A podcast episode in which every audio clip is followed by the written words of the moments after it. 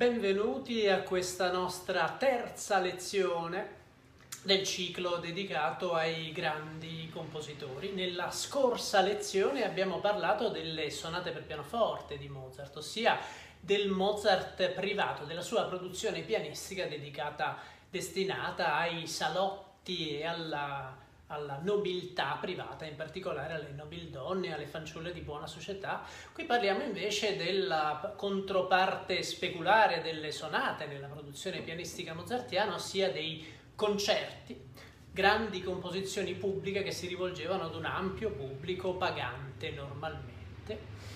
Mozart scrive ben 27 concerti e molti considerano i concerti una delle parti più vitali, più straordinarie della sua enorme produzione. Si pensa che Mozart abbia dato il massimo in assoluto del suo genio compositivo nell'opera e nel concerto, due generi che in realtà sono collegati fra loro. Perché il concerto, esattamente come un brano d'opera, ha una prima donna, un solista che interagisce con un'orchestra e quindi anche questa vocazione teatrale evidentemente interessa Mozart e lo porta a darci una serie veramente impressionante di capolavori in questo genere, nel genere del concerto. Mozart scrive un numero considerevole, 12 di questi 27 concerti sono scritti nello spazio di tre anni. 1784, 1785, 1786 a Vienna è forse il periodo della carriera mozartiana in cui il compositore ha più successo, soprattutto nei confronti della società viennese. In questi tre anni organizza una serie di accademie, come si diceva all'epoca, cioè dei concerti organizzati da lui stesso in cui si esibiva come compositore e come solista ed è forse il momento in assoluto più felice della sua carriera. Sentite cosa ci dice Mozart quando racconta, organizzava queste accademie in spazi privati, in particolare nel palazzo del conte von Trappner, che era il parente di una sua allieva, la signora von Trappner, di cui abbiamo parlato nella scorsa lezione, ma fra le varie accademie, i vari concerti che Mozart tiene, bene, ce ne sono nelle case dei Galitzin, degli Esterasi, di Richter, di varie famiglie viennesi. E Mozart ci dice che la sua iniziativa ha un tale successo che i suoi due principali rivali che organizzavano concerti privati avevano complessivamente 30 abbonati, 30 sottoscrittori meno di lui. Quindi un'iniziativa che soprattutto nel primo anno, 1784, è particolarmente felice. Che cos'è il concerto? In questa prima parte della lezione parliamo della forma del concerto mozartiano. Ci è già capitato di parlare un po' rapidamente della forma del concerto di Bach, questa interazione fra un'orchestra e il solista, perché la parola concerto viene sicuramente dal latino, molto probabilmente l'etimologia è cum certare, ossia gareggiare insieme, emularsi e in effetti l'idea fondamentale del concerto è il confronto fra un solista e un'orchestra, fra un solista e un gruppo. Ancora all'epoca di Mozart, come nel grande concerto barocco di inizio Settecento, normalmente l'orchestra comincia presentando un ritornello iniziale, che è organizzato in una serie di temi molto caratterizzati e molto diversi fra loro. Poi entra il solista che comincia ad elaborare questi temi. Che differenza c'è fra il pensiero bachiano, vivaldiano di inizio Settecento e il pensiero mozartiano? Il fatto che un concerto a questo punto del secolo, alla fine del Settecento, comincia a interagire con la forma sonata, quindi in qualche modo è parente della sinfonia, parente di queste grandi forme drammatiche. Ci sono dei cambiamenti, dei mutamenti nel corso del brano. In particolare ci sarà la sezione del cosiddetto secondo tema in cui il tessuto si sposta e quindi il percorso diventa più drammatico. Significativamente l'orchestra ci presenta i temi principali del movimento nel ritornello iniziale questi temi sono tutti nella stessa tonalità, quindi non si muovono, è una presentazione. Come esemplificazione ho pensato di prendervi uno dei grandi concerti del 1784, della prima stagione concertistica mozartiana, il concerto K 453. Ne parleremo a lungo nel corso di questa puntata. Questo concerto comincia con un famoso tema iniziale.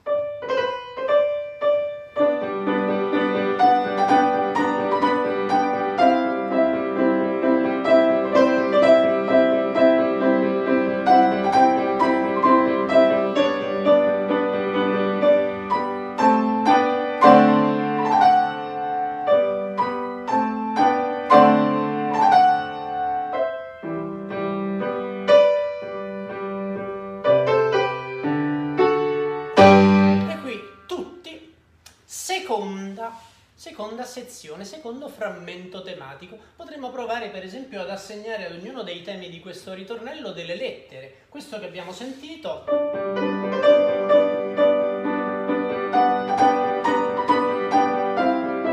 è il tema A, poi l'orchestra ci fa subito sentire un tema B contrastante, forte.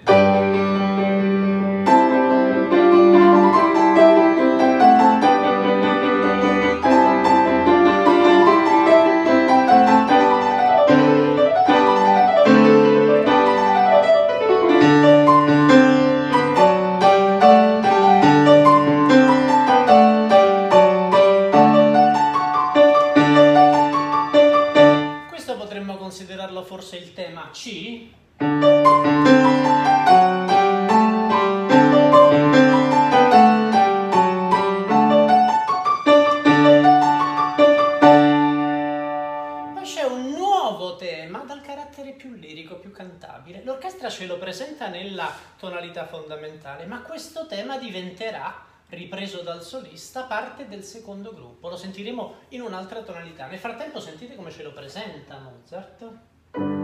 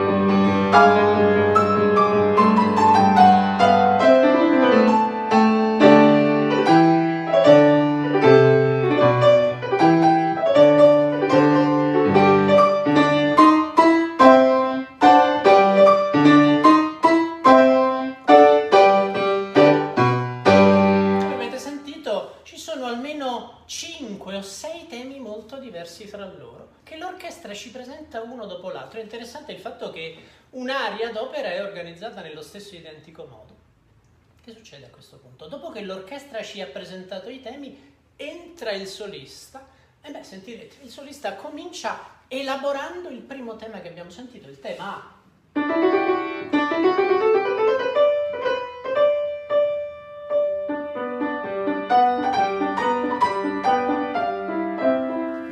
interagisce con dei piccoli tocchi, sentite le variazioni.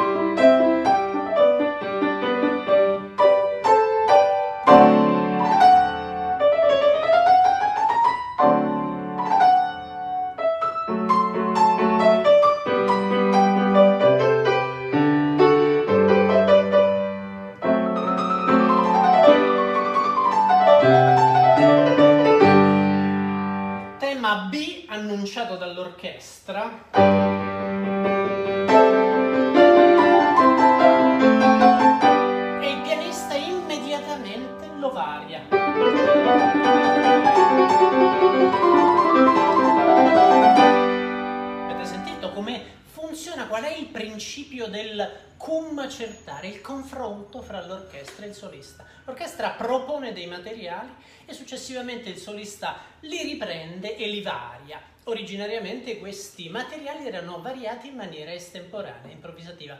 Noi abbiamo delle testimonianze dai manoscritti mozartiani, sappiamo che in genere Mozart scriveva sulla partitura solo la parte d'orchestra.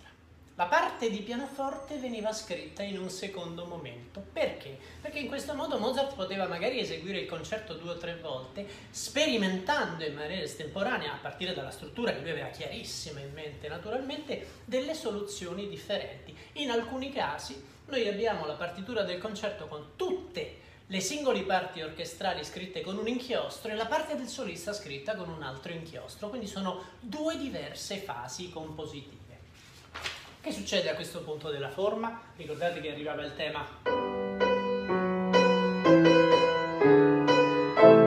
tema lirico, l'idea di Mozart è di anticipare questo tema attraverso un nuovo tema che è riservato soltanto al solista che si sta muovendo.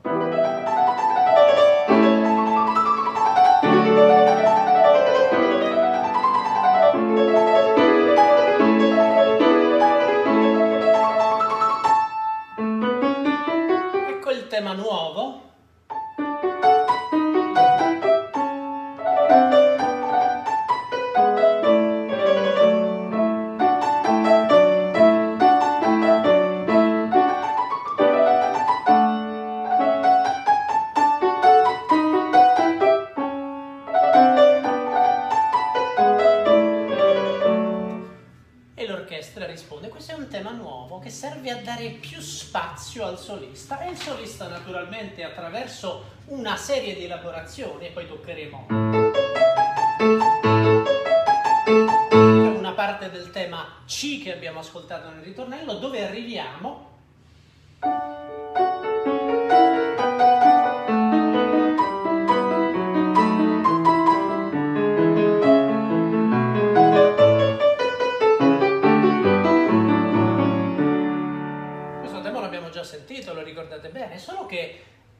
esposto dall'orchestra era nella tonalità principale.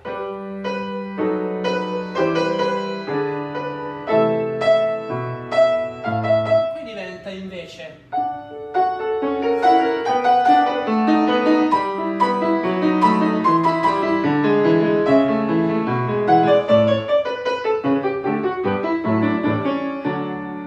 spostati, siamo in un'altra tonalità. Questo vuol dire che la forma del concerto, che è una forma di tradizione antichissima, illustre, tardo seicentesca, inventato dai musicisti italiani e sviluppato sempre dagli italiani come, come Vivaldi e dai grandi tedeschi come Bach, come Handel all'inizio del Settecento, questa forma mantiene molti caratteri persistenti, stabili nella sua evoluzione, ma dialoga con l'evoluzione del linguaggio formale. E quindi in qualche modo il concerto viene costruito come una particolare forma sonata, come se fosse un primo movimento di una sinfonia, con la particolarità che l'esposizione dei temi la sentiamo due volte, una volta nella sola orchestra, tutta nella tonalità principale, la seconda volta esposti invece con l'intervento del solista, possono esserci, l'abbiamo sentito, anche dei temi nuovi, questo meraviglioso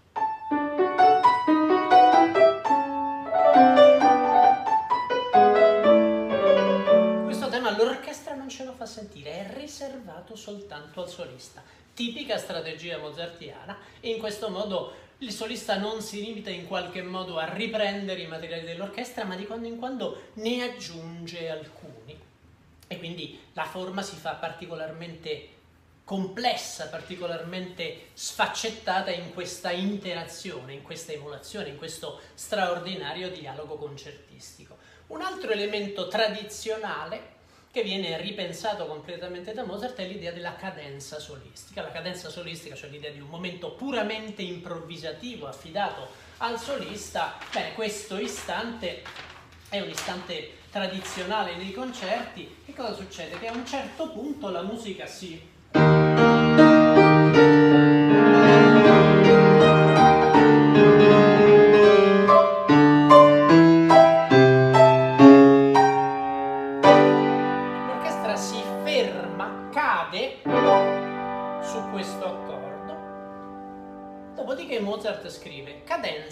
e il solista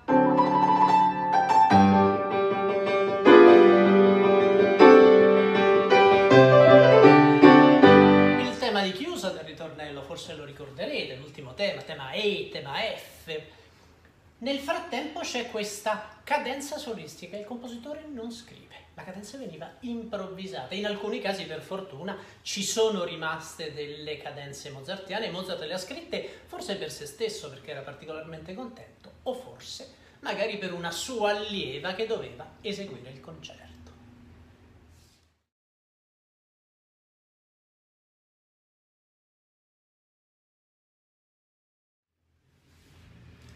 Bentornati.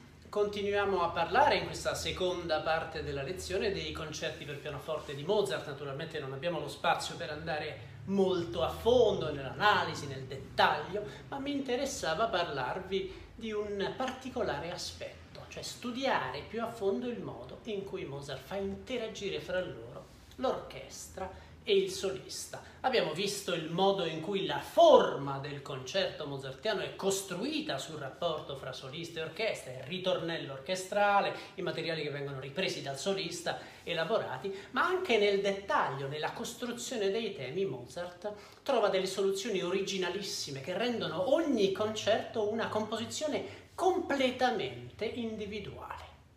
Un esempio meraviglioso è quello che molti considerano il primo grande concerto, forse il primo capolavoro mozartiano in assoluto. Il concerto K271 che Mozart scrive nel 1777 per una pianista che negli ultimi anni è stata identificata per una Victoire Genami, pianista francese attiva nella zona di Vienna, che doveva essere un interprete notevole perché questo concerto K271 è un concerto molto virtuosistico, l'idea di Mozart è meravigliosa. Il brano non comincia con, una, con, un ritornello solo orchestrale, c'è il ritornello ma le primissime battute sono già un dialogo fra l'orchestra e il solista. Sentiamo un attacco della, dell'intera orchestra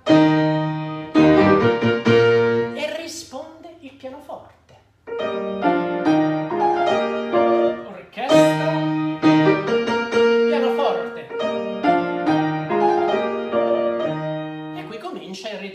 Orchestrale.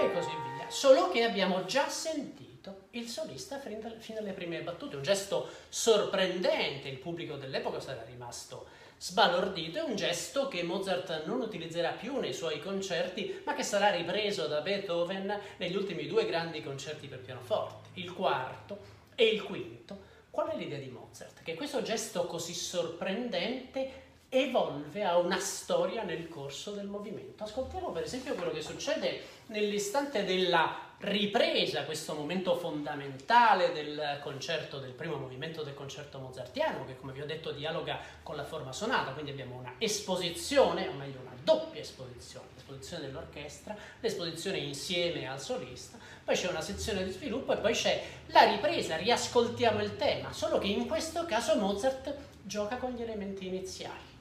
Il primo elemento non è esposto dall'orchestra ma dal pianoforte rispondono gli archi, risponde l'orchestra. Va avanti l'orchestra solista, quindi scambiando ancora una volta i ruoli, e il solista modifica il tessuto.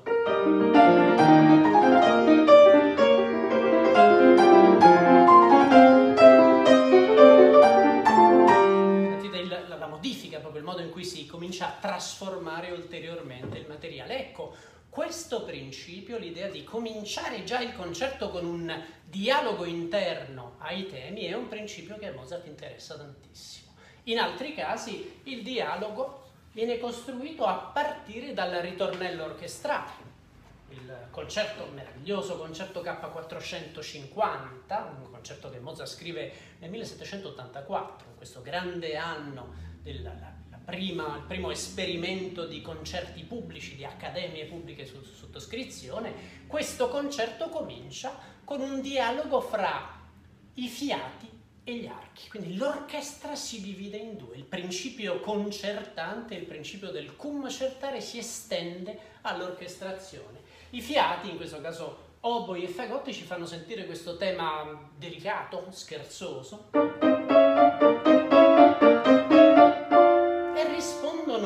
Gli archi.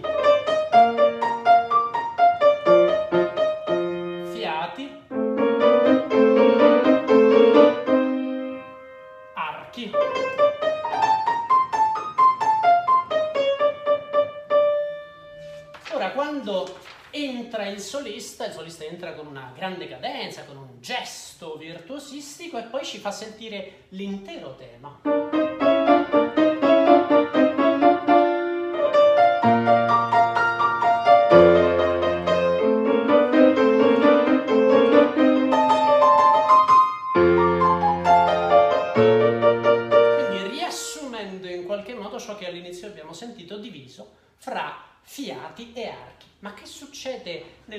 Nell'istante della ripresa in questo momento cruciale? Beh, la ripresa comincia con la testa del tema, l'inizio del tema suonato come all'inizio del concerto, dai fiati. La risposta però non è negli archi, ma nel pianoforte.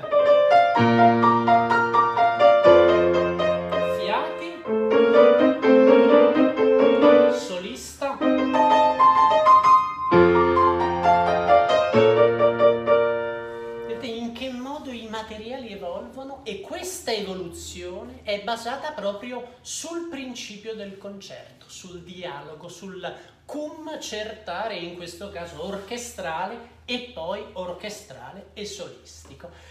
Ci sono un'infinità di esempi di questo modo di costruire i temi in Mozart. Volevo farvi sentire ancora l'andante, il movimento centrale del concerto di cui abbiamo parlato nella prima parte della lezione, il meraviglioso concerto K453. Non vi ho detto che anche questo concerto viene scritto per una interprete femminile, un'allieva di Mozart che si chiamava Barbara Ployer e che doveva essere una grande pianista. Mozart le dedica due concerti. Questo, il K453, è un concerto immediatamente precedente, un altro concerto straordinario che è il K449. Questa allieva doveva essere veramente un'allieva di grande livello e Mozart era orgoglioso di lei evidentemente. Vi leggo quello che scrive in una lettera al padre, proprio nel 1784, ci dice che si sta per realizzare un'accademia a casa del signor Ployer, il padre della sua allieva. Dice ci sarà un'accademia nella quale la signorina suonerà il suo nuovo concerto in sol maggiore, K453.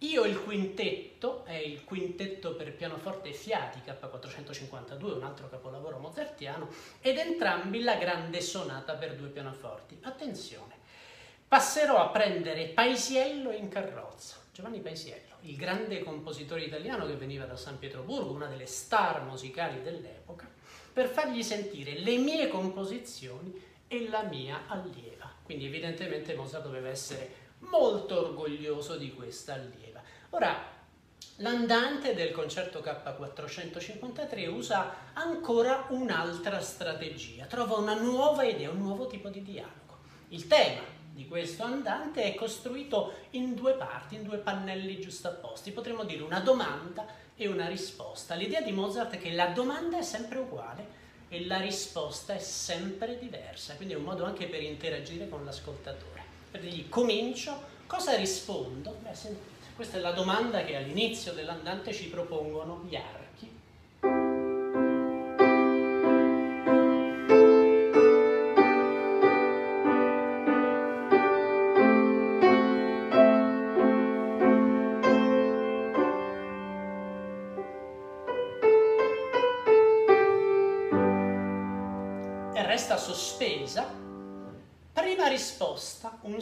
Solo di oboe,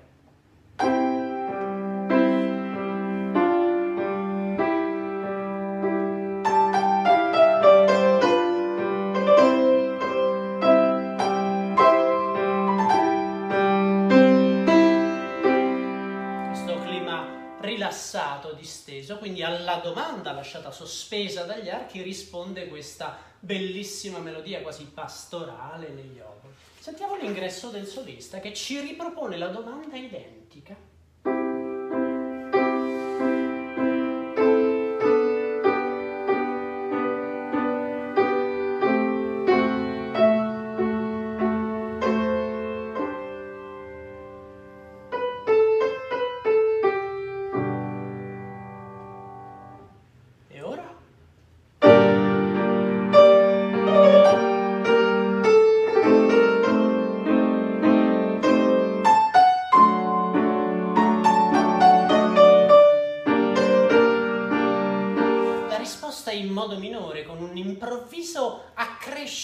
della tensione drammatica. La domanda è sempre identica, la risposta è completamente contrastante. E sentiamo la ripresa. Alla ripresa il solista ci ripropone di nuovo la domanda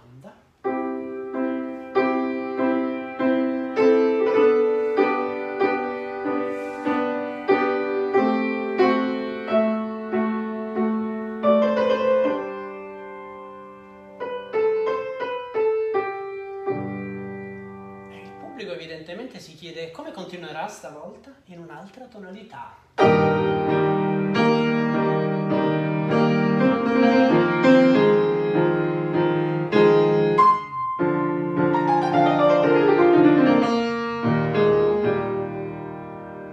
Strategia mozartiana, questo modo meraviglioso di giocare con l'attenzione, con la concentrazione del pubblico. Ma l'idea più bella in assoluto è l'ultima, la coda del movimento in cui i fiati ci fanno di nuovo sentire la domanda, la modificano leggermente.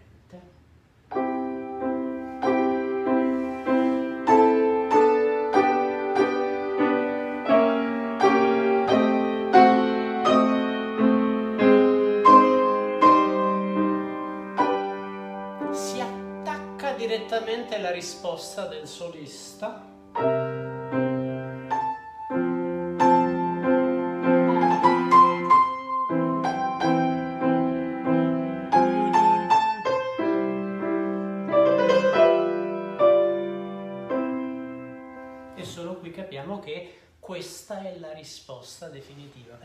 chiude definitivamente l'arcata. Ecco il modo meraviglioso in cui Mozart sfrutta già nella costruzione del tema il principio del dialogo, che è il principio vitale, fondamentale del concerto. Volevo farvi sentire un ultimo esempio, un esempio famosissimo, ancora più famoso di quelli che abbiamo appena ascoltato, che viene da un grande concerto scritto nel 1786 il famosissimo concerto in La maggiore K488, l'andante, il celebre andante di questo concerto, il secondo movimento, è nuovamente costruito sul dualismo.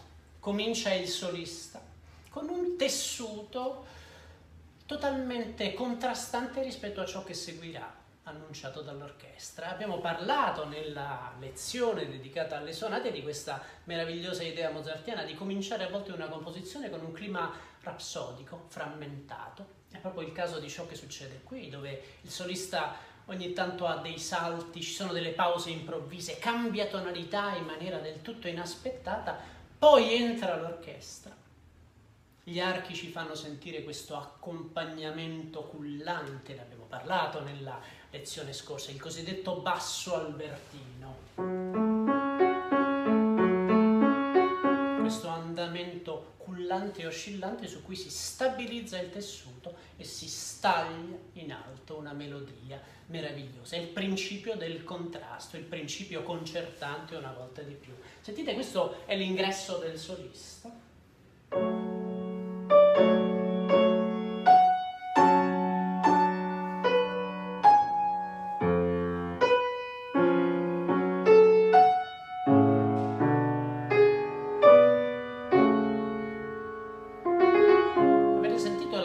Discontinuità del tessuto, adesso si regolarizza un po'.